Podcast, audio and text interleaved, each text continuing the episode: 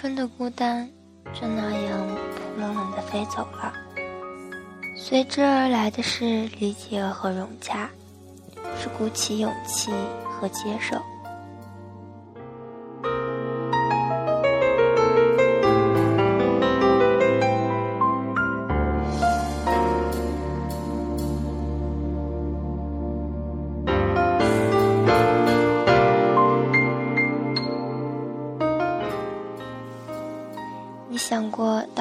当公敌的后果吗？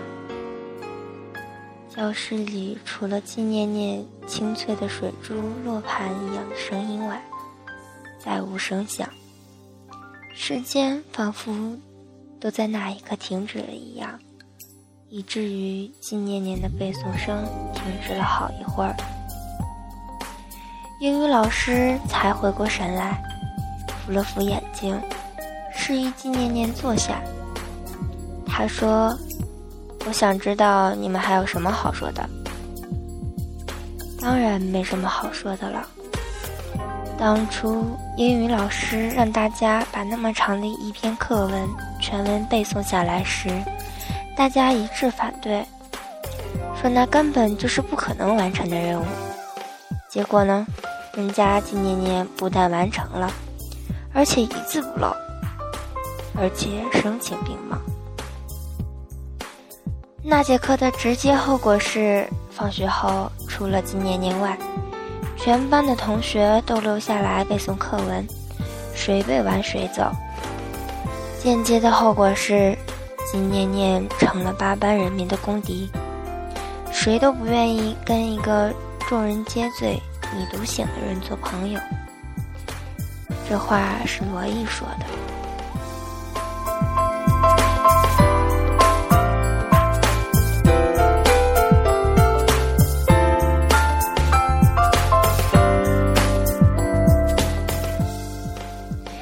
说这话时，罗伊被金念念堵在了寝室的走廊里。他说：“我做错了什么？你们都不理我。”罗伊低头沉吟了一下，说出了这句他觉得很有水平的话，却不想金念念的嘴一撇，切了一声。他说：“我完成老师布置的作业有错吗？难道碰到有人行凶，大家都看着？”我也看着，那才是正确的吗？这话还真把罗伊问住了。他挠了挠头说：“可是大家因为你受了惩罚，怎么能说是因为我呢？明明是你们自己不用功。我认真背诵课文有错吗？”金念念的嗓门提高了八度。罗伊倒是不安了起来。这丫头还真是一根筋，难怪她不开心。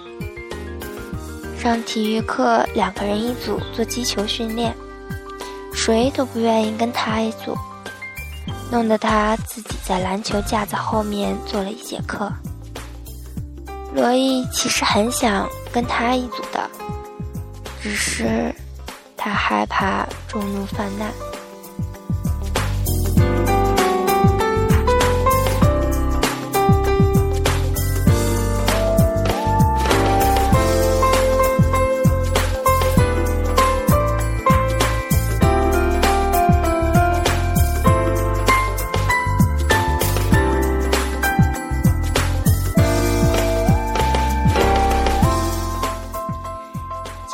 滥。咫尺的距离，金念念成了孤家寡人。每一天，一个人背着书包上学、放学，一个人去厕所，一个人坐在教室里发呆。当然，也是一个人的一枝独秀的好，能回答上老师提出来的难死人的问题，能完成老师留下来的所有作业。像是在用决绝的方式跟大家说不。金念念一个人接受老师的表扬，同学的鼓励，女生们在背后窃窃私语，就嫌她好，有什么了不起的？男同学说，她那样清高的女生，谁能接近得了啊？只有罗毅知道这一切都是不对的，因为他清楚地看到那天体育课后，金念念一个人走到没有人的巷口，突然弯腰蹲在地上失声痛哭。他很想走到金念念身边说声对不起，那是他代表全班同学说的。可是脚像生根了一样，没能挪动半步。近在咫尺，却如远天涯。罗伊终于没能给自己一个道歉的力量。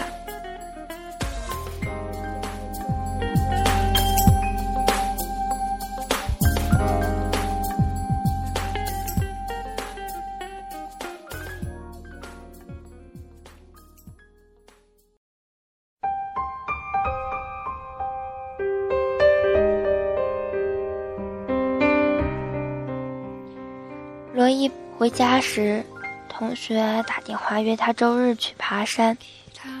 罗伊很想问金念念去不去，可是他没问出口。他们当然不会叫他。他突然很讨厌自己的懦弱，很讨厌大家的这种热闹。吃晚饭时，罗伊问老爸。如果那个人没有做错什么，大家又都孤立他，我该怎么办？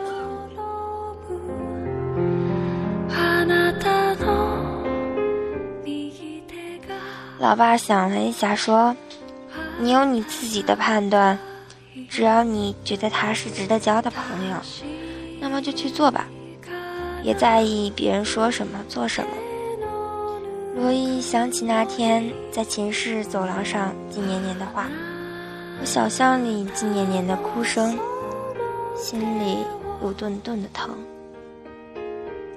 早晨在校门口拦住季年年，罗伊说：“周日去爬山吧，我骑自行车带你。”季念念眯着眼睛瞟了罗伊一眼，淡淡的却很坚决地说：“不去。”罗伊知道就是这个答案，后面的话他也准备好了。他说：“你敢不去？”激将法果然有效。金年年说：“我害怕啥？不就是爬山吗？”罗伊把金年年领到集合地时，八班的同学都有些发愣，但是罗伊可没管这一套。带着罗念念，把自行车飞得飞快，风吹过金念念的发梢。金念念大声地说：“罗伊，你不怕大家孤立你吗？”罗伊也大喊了一声：“你以为你是毒药吗？”那一刻，他们的声音都扔进了风里，心的距离很近很近。后面的同学叫嚣着追了上来，罗伊奋力地追了过去，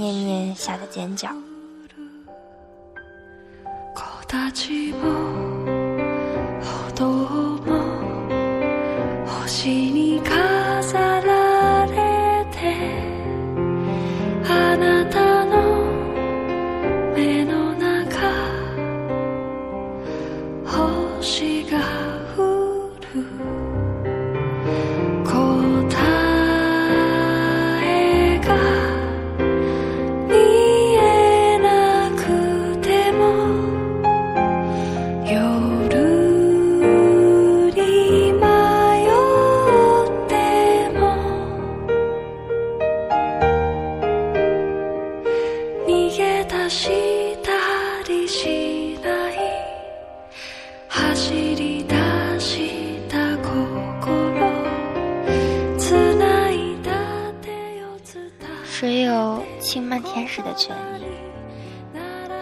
后来好长时间，罗伊都在为自己那天带金年年去爬山的举动感到自豪。其实金年年真的是个好女孩。爬山那天，金年年再次让八班的同学对她刮目相看。爬山爬到山半腰，班里的女生王玲子突然腿抽筋，大家一下子慌了神，谁都不知道该怎么办才好。只见金念念拨开人中，扑上前去，让王玲子躺下去。他使劲的给王玲子拉腿按摩，手法很专业。好一会儿，他扶起王玲子，站起来慢慢的走。一路上，金念念都在照顾王玲子。也许就是金念念不计前嫌的这种姿态，让很多同学都很不好意思起来。野餐时，很多同学把好吃的东西塞给罗伊手里，让他送给金念念。罗伊才不呢。他说：“你们自己没长手，没长嘴，自己去。”金念念的面前一大堆好吃的，于是罗伊跑过去帮着吃。他的嘴咧得跟个瓢似的。他说：“跟着美女就是结婚，哎，不然谁理我呀？”金念念看着罗伊狼吞虎咽的模样。说道：“罗伊，谢谢你。”罗伊大大咧咧地说：“我吃你的东西，你谢我，子进水了吧？你知道我说的是什么？我也知道我没有错，但是我缺少跟大家沟通的隧道，是你帮了我。”接着。罗伊说了句让他觉得很有才的话。他说：“金念念，你一直都是一个心地善良的天使，谁都没有轻慢天使的权利。我只是把天使带到了大家的面前，让大家看到你的好而已。”金念念的眼睛一下子亮晶晶了。罗伊忙举手投降。他说：“不许哭，我最怕女孩子哭了。”于是金念念就笑了，笑得像春天开的一朵花一样漂亮。青春的孤单就是那样扑棱棱的飞走了，随之而来的是理解和融合，是勇气和接受，这样真的很好。